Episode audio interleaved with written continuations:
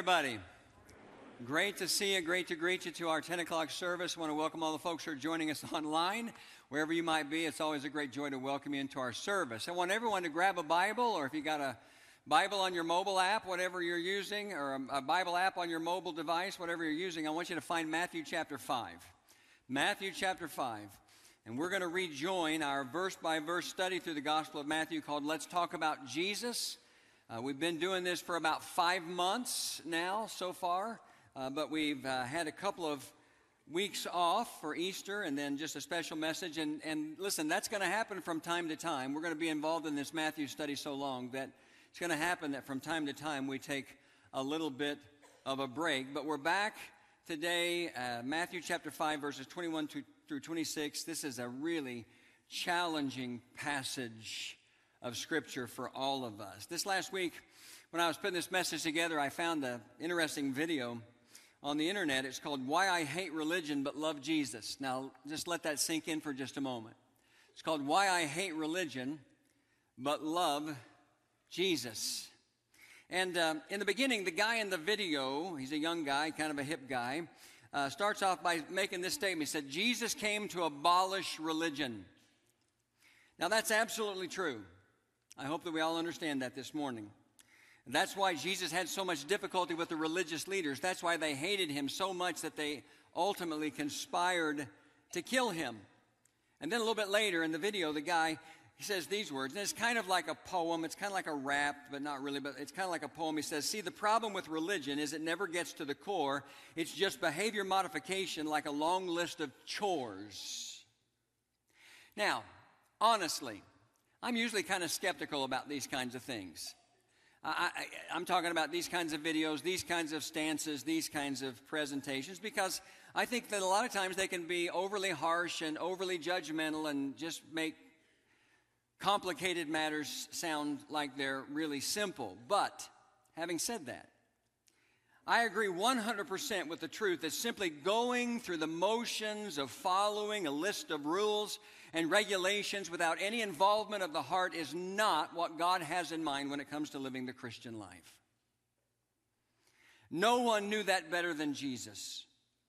And so when Jesus began his earthly ministry, what he did over and over again was he confronted that belief. He confronted that kind of religious practice. And one of the ways that he did that was he repeatedly called his followers to a higher level of righteousness, a higher standard of righteousness, which is a really big part of the Sermon on the Mount. That's where we are in Matthew 5. if you're familiar with the Gospels, you know the Sermon on the Mount is found in Matthew chapters 5, 6, and 7. We're just about halfway through Matthew chapter 5, and this is what Jesus does over and over again in the Sermon on the Mount. Let me give you an example. The last time we were together and we opened our Bibles to the Gospel of Matthew, my son Andrew was preaching. He preached a sermon from Matthew chapter 5, verses 17 through 20, and he, he talked about Jesus' attitude toward the law. Now, that was a really difficult message because that's a difficult passage of Scripture because so many people don't even know what the law is. When you start talking about the law with regard to the Bible, a lot of people don't even know what that is. Even people who've been raised in church their entire life. And some people think that they do, but they really have a kind of a misunderstanding about the law. Now, I don't have time to give you a long definition or explanation, so I'm going to give you a, just a crazily, overly simplistic explanation of the law. The law is the guidelines or the rules that God gave his people back in the Old Testament to guide and govern their behavior and keep them in a right relationship with him. That's a simple explanation. It began with the Ten Commandments, but it's more than the Ten Commandments. Now, here's the deal following the law had become an incredible burden for God's people because no one could do it. And so, God's people, and this is what Jesus encountered when he began his ministry, God's people, for the most part, spent their days feeling absolutely helpless, absolutely hopeless, and absolutely defeated when it came to trying to follow the law. And when Jesus came along, they really received him well. Jesus was incredibly popular. We've talked about that. There were moments and times when literally thousands upon thousands of people went to hear what Jesus had to say. They were hanging on every word. And one of the things that they hoped was that he would give them some kind of relief from the burden of the law. But then Jesus said something to them that just made them feel even more defeated, if that was even possible. In Matthew chapter 5 and verse 20, he said these words For I tell you that unless your righteousness surpasses that of the Pharisees and the teachers of the law, you will certainly not enter the kingdom of heaven. And I guarantee that was shocking to the people when they heard that because the Pharisees and the teachers of the law were the best of the best when it came to being religious and following the law. And they had to have thought to themselves, their natural response must have been, if those guys can't do it, then how can I? If they don't have the ability to be good enough through the law, then how can I? But here's the deal Jesus was just setting them up and preparing them for something new. He was preparing them for a new level of righteousness that was not based on following rules.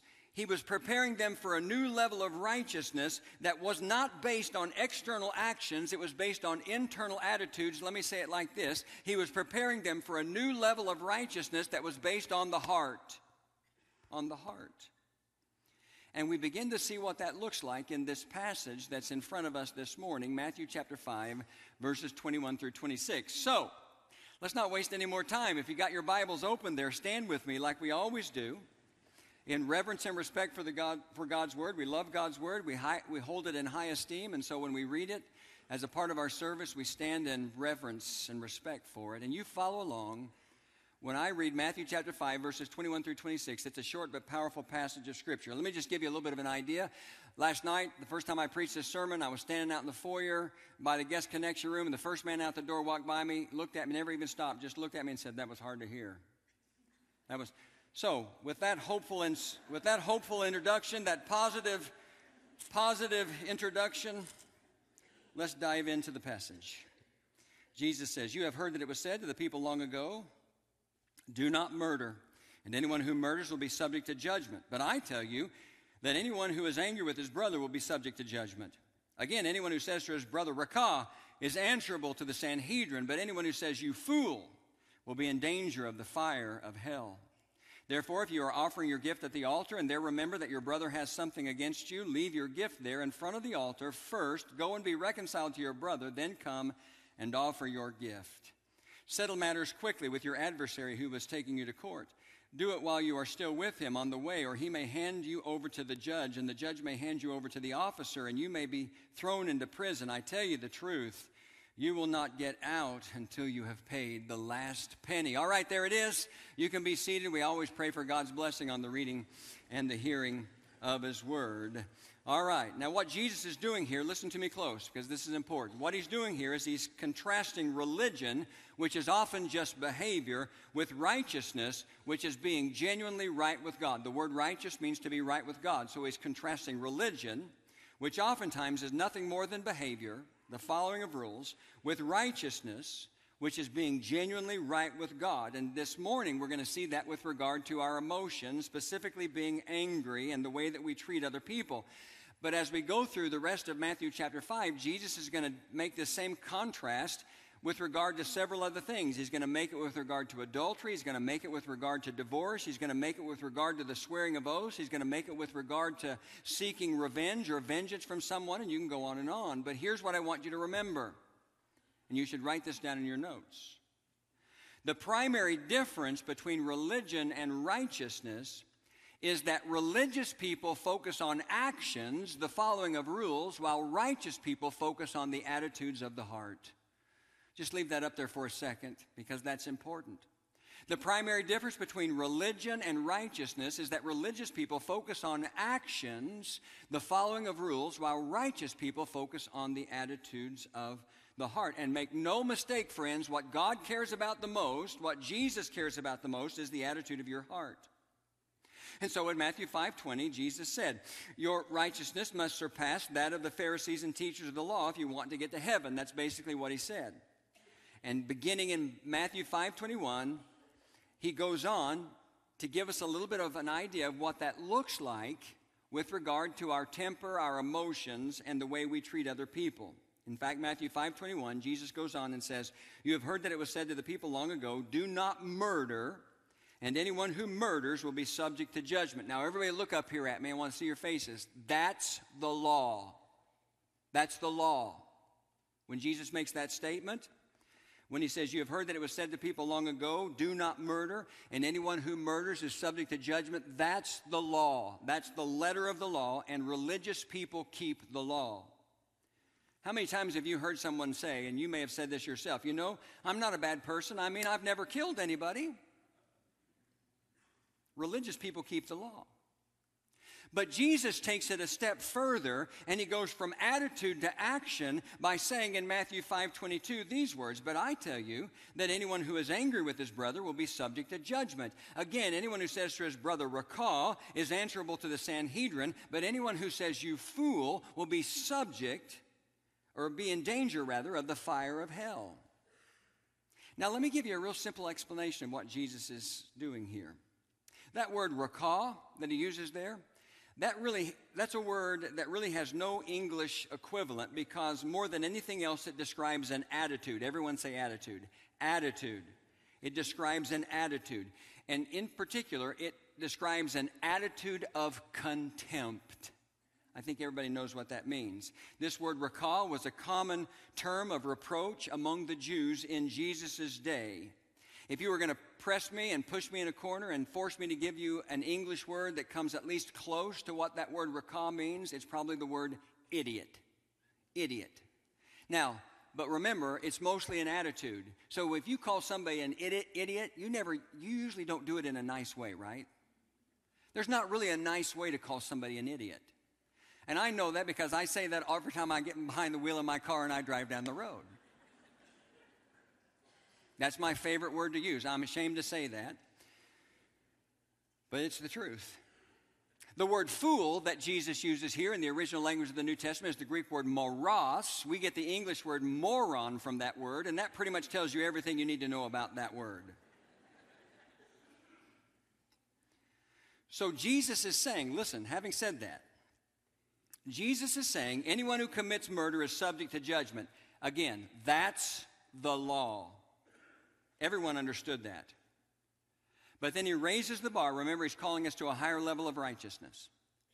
Then he raises the bar by saying, in essence, but there's more to it than that because anyone who is so angry with someone that they look down on them with contempt and they call them a fool or an idiot or something like that, they're also subject to judgment as well. See, here's the point. The law says, do not murder. That's easy to keep. You can hate someone with every fiber of your being. You can call them every name that you can think of, but as long as you don't murder them, you're okay, religiously speaking. But again, Jesus is saying there's more to it than that. And he describes it like this Religion says, do not murder. Righteousness says, don't look down on someone with contempt and call them names because that's just as wrong as murder. Why? Because it's not just our actions that God is concerned about, it's our attitudes as well. That's what we've seen over and over as we've gone through the Sermon on the Mount. Religion says you can be angry, you can treat people with contempt, you can call them every name in the book, just don't kill them, and you still get an A in religion. But Jesus says if you have those attitudes in your heart, you might get an A in religion, but you get an F in righteousness. Because what God cares about, again, is the attitude of the heart. Listen, friends, the Bible tells us really clearly that you can't be in a relationship with God if there are people in your life that you hate. You know that the Bible says that? You see those words up on the screen from 1 John chapter 4 and verse 20? I want you to read those words with me, just the verse. Let me hear your voices. Let's all say it together. If anyone says, I love God, yet hates his brother, he is a liar. For anyone who does not love his brother whom he has seen cannot love God whom he has not seen. Now, that falls in the category of one of those verses we wish weren't in the Bible because that's really strong. You know, one of the reasons why some people have so much conflict in their life is because they have such utter contempt for others that it causes them to treat them in a way that breeds conflict. You know what? When I wrote that, I was thinking to myself, there, I, you know, and I can say this with, with honesty and integrity. Whenever I sit down to prepare a, a, a sermon, and it, you know, I spend several hours every week doing that. I don't ever go through there and write something down on a page or type something on a computer screen and then think immediately of somebody that I think really needs to hear that. You know, I don't type something and said, I hope they're there tomorrow at 8:45. Because of all the people in the world, they need to hear that. I don't do that until this week. and I typed that sentence in my page or my computer that said that the reason why some people have so much conflict in their life is because they treat other people with such contempt that it causes them, or they have such contempt for other people that it causes them to treat them uh, that way, and that creates pushback. You know, that, and I thought of somebody that I know, I said, that's exactly, because it's, it's a person that puzzles me, and it, but it's just, I said, that's them perfectly. They have an arrogant attitude, they look down at everybody else, they have contempt for everybody else, everybody's beneath them, and you can't treat people that way because people know it when you feel that way about them, and not expect for them to push back. And this is what we need to understand. And so, in Matthew chapter 5, verses 21 through 26, Jesus shows us what it looks like to choose a righteous path for our relationships. Not, he doesn't tell us how to be religious with our relationships because that's about following rules. He tells us how to be righteous. And there are three specific truths that really stand out to me from this text, okay?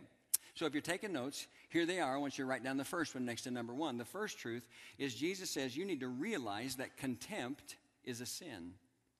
You need to realize that contempt is a sin. Not just murder, not just the action, the overt action of murder, but contempt is a sin. Now, maybe you're like me and you read that, and the first thing you, you think of is, is this verse here, uh, Matthew 5 22, where Jesus says, Anyone who is angry with his brother is subject to judgment. And if you're like me, in your mind, you're thinking, now, wait a minute. I know my Bible, and I know that there were times in Jesus' life when he got angry. And not only did he get angry, but there were times in Jesus' life when he demonstrated anger. Remember when Jesus cleared the temple? He went in the temple one day and there were money changers in there and they were cheating the people. That's what they were doing. We don't have time for a lengthy explanation, but they were taking advantage of people. They were cheating them. They were mistreating them in every way. These poor people were being oppressed and Jesus got angry about that, that that was happening, that it was happening in the temple. And so he turned over the tables. He drove out the people and he was angry when he did it. But there's a difference between that, that action of Jesus when he was angry, and what Jesus is talking about here, because when Jesus drove out the money changers from the temple, he was demonstrating what we call righteous anger. Righteous anger. And righteous anger, simply defined, is when we get angry over the things that anger God. It's not a personal thing with us. We are angry because God is being offended by the actions of someone else. And God is definitely offended when people are mistreated and lied to and cheated and abused and on and on and on. That's not the anger that Jesus is talking about in Matthew chapter 5 instead. What Jesus is talking about here is this brooding, simmering, grudge holding anger that we refuse to let go of in our lives. He's talking about an anger that takes control of you and causes you to look at other people with contempt. In fact, we could probably just call it contempt instead of anger. And when you give into that kind of anger, you're risking the judgment of God in your life because Jesus is teaching us here that contempt is a sin. Now, it might not show itself in some kind of overt action, but it's inside, it's a sinful attitude inside of us. And that's why Jesus says, for example, it's wrong to call someone raca or wrong to call them a fool because both of those reveal contempt in your heart. And beyond that, both of them reveal a certain level of arrogance in your life because you're looking down at someone like you're better than them when you do that. And arrogance will never get anybody anywhere with God. If you want to have a relationship with God and you want to experience the blessing of God in your life, then the very first thing you have to do is humble yourself and acknowledge your own unworthiness. There's no place for arrogance in the life of a Christian. We studied the Beatitudes earlier. What was the very first Beatitude? Jesus said, Blessed are the poor in spirit, for theirs is the kingdom of heaven. And we discovered that what it means to be poor in spirit is to recognize your own spiritual poverty and bankruptcy before God and then humble yourself in front of Him. You know, most of us, and honestly, most people are probably smart enough or sophisticated enough to avoid using the word hate when we talk about somebody else. I can't remember the last time I said, I hate somebody, literally, you know, and meant it that way. But just because we don't say it doesn't mean that it's not true if we have contempt in our heart towards someone. And contempt is looking down on someone, despising someone, holding a grudge against someone, and as a result, thinking you're better than they are.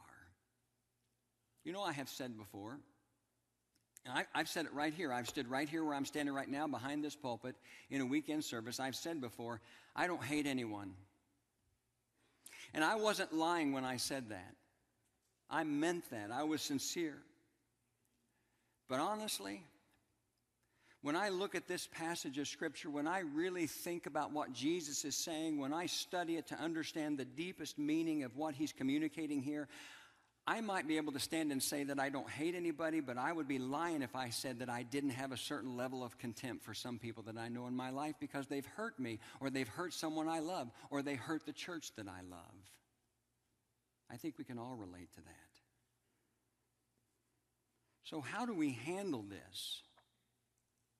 How do we handle it when someone hurts us or offends us or rubs us the wrong way? And inside, in our hearts, where it matters the most, we begin to feel a certain level of contempt for them. Well, here's what I've got as an answer, whether you like it, whether I like it or not. We need to see that as a spiritual flaw in our lives. We need to confess it. We need to ask God to deal with us and deal with our hearts and change the way that we feel. And when we encounter those people, we, may, we need to make every effort to love them and treat them with respect and kindness because they're somebody that Jesus loved enough to die for. Is that hard? It is absolutely hard. But that's what we need to do. Now, somebody might push back on that and say, Pastor, I don't agree with that. I think that's wrong because I'm not going to be a hypocrite. If I don't like somebody, I'm not going to act like I like him. If I don't like somebody, I'm going to let them know I don't like it. And all, here's what I have to say in response to that. That reveals the exact kind of arrogance that we're talking about. I believe that's what Jesus would say. He would say to you in love, that reveals the exact kind of arrogance that we're talking about. Treating somebody with love and courtesy and kindness and respect, even if you don't have the best of feelings toward them, is not hypocritical, it's holy. And that's what we need to remember. The second thing that I see here that Jesus is teaching us with regard to relationships, and this is hard to hear, is this reconciliation is your responsibility. Reconciliation is your responsibility.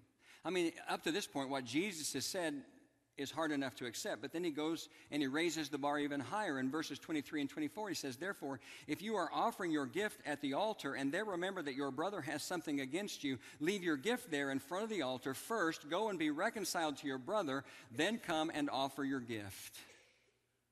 Now, I'm going to I'm going to just try to summarize those two verses with a single statement that I think capture the meaning of what Jesus is saying. Write this down in your notes. Jesus is saying religious rituals won't get you anywhere if your heart isn't right with others.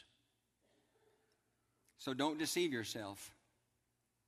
Religious rituals will not get you anywhere if your heart isn't right with others. That's what Jesus is telling us. Listen, you can't find anyone who believes in the importance of certain things that might be viewed by some as rituals when it comes to our faith. You can't find anybody who believes more, more in the importance of church attendance and giving and generosity and serving and, and taking the Lord's Supper and on and on. A lot of the things that we do, you can't find anybody who believes in the importance of those more than me.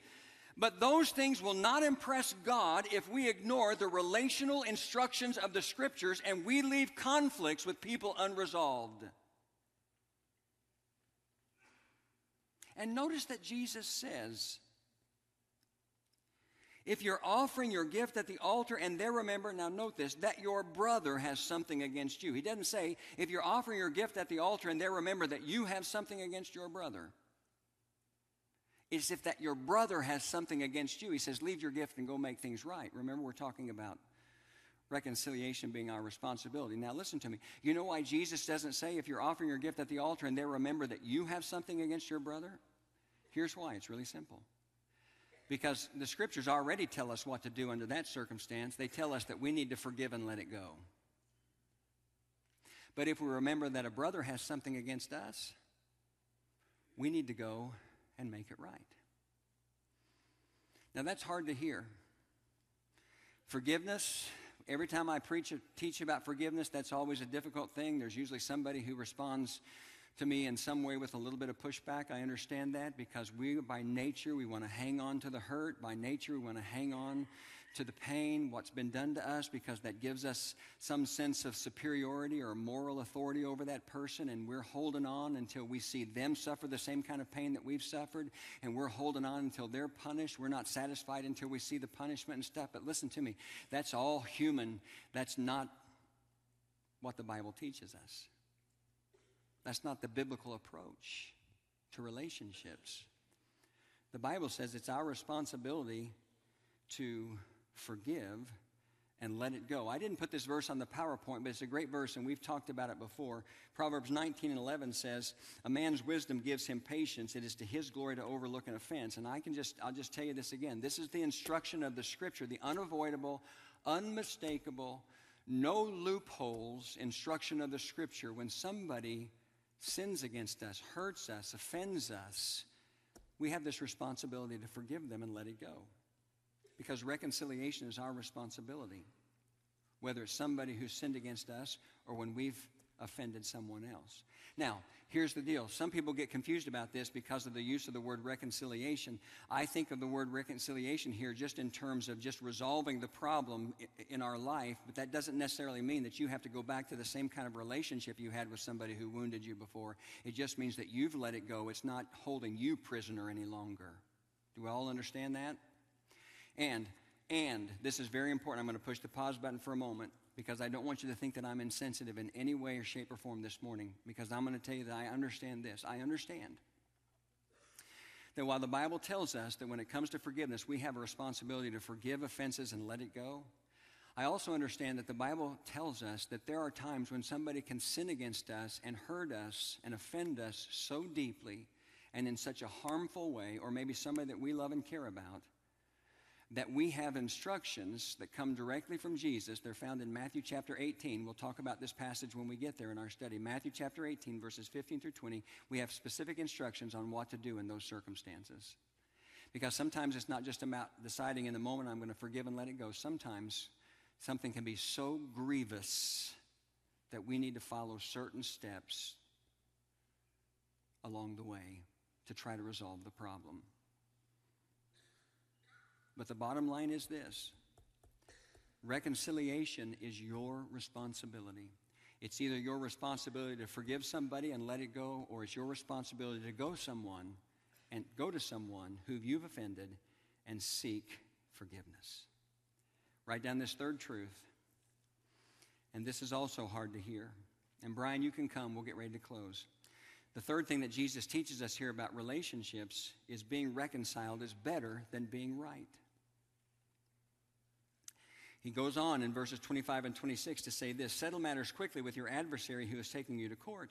Do it while you're still with him on the way, or he may hand you over to the judge, and the judge may hand you over to the officer, and you may be thrown into prison. I tell you the truth, you will not get out until you have paid the last penny. Obviously, Jesus is thinking of a situation where you owe someone a great debt, and that's where you need to be reconciled. He says being reconciled is better than being right. I want to tell you something, friends, that I say to my wife all the time. She was here 845 service. You can track her down and if you want to and get verification on this.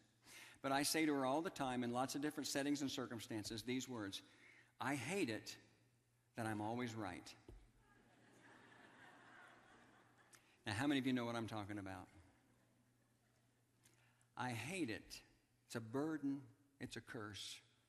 I hate it that I'm always right. Now, honestly, I think that I know deep down inside that's not true. I think I know that.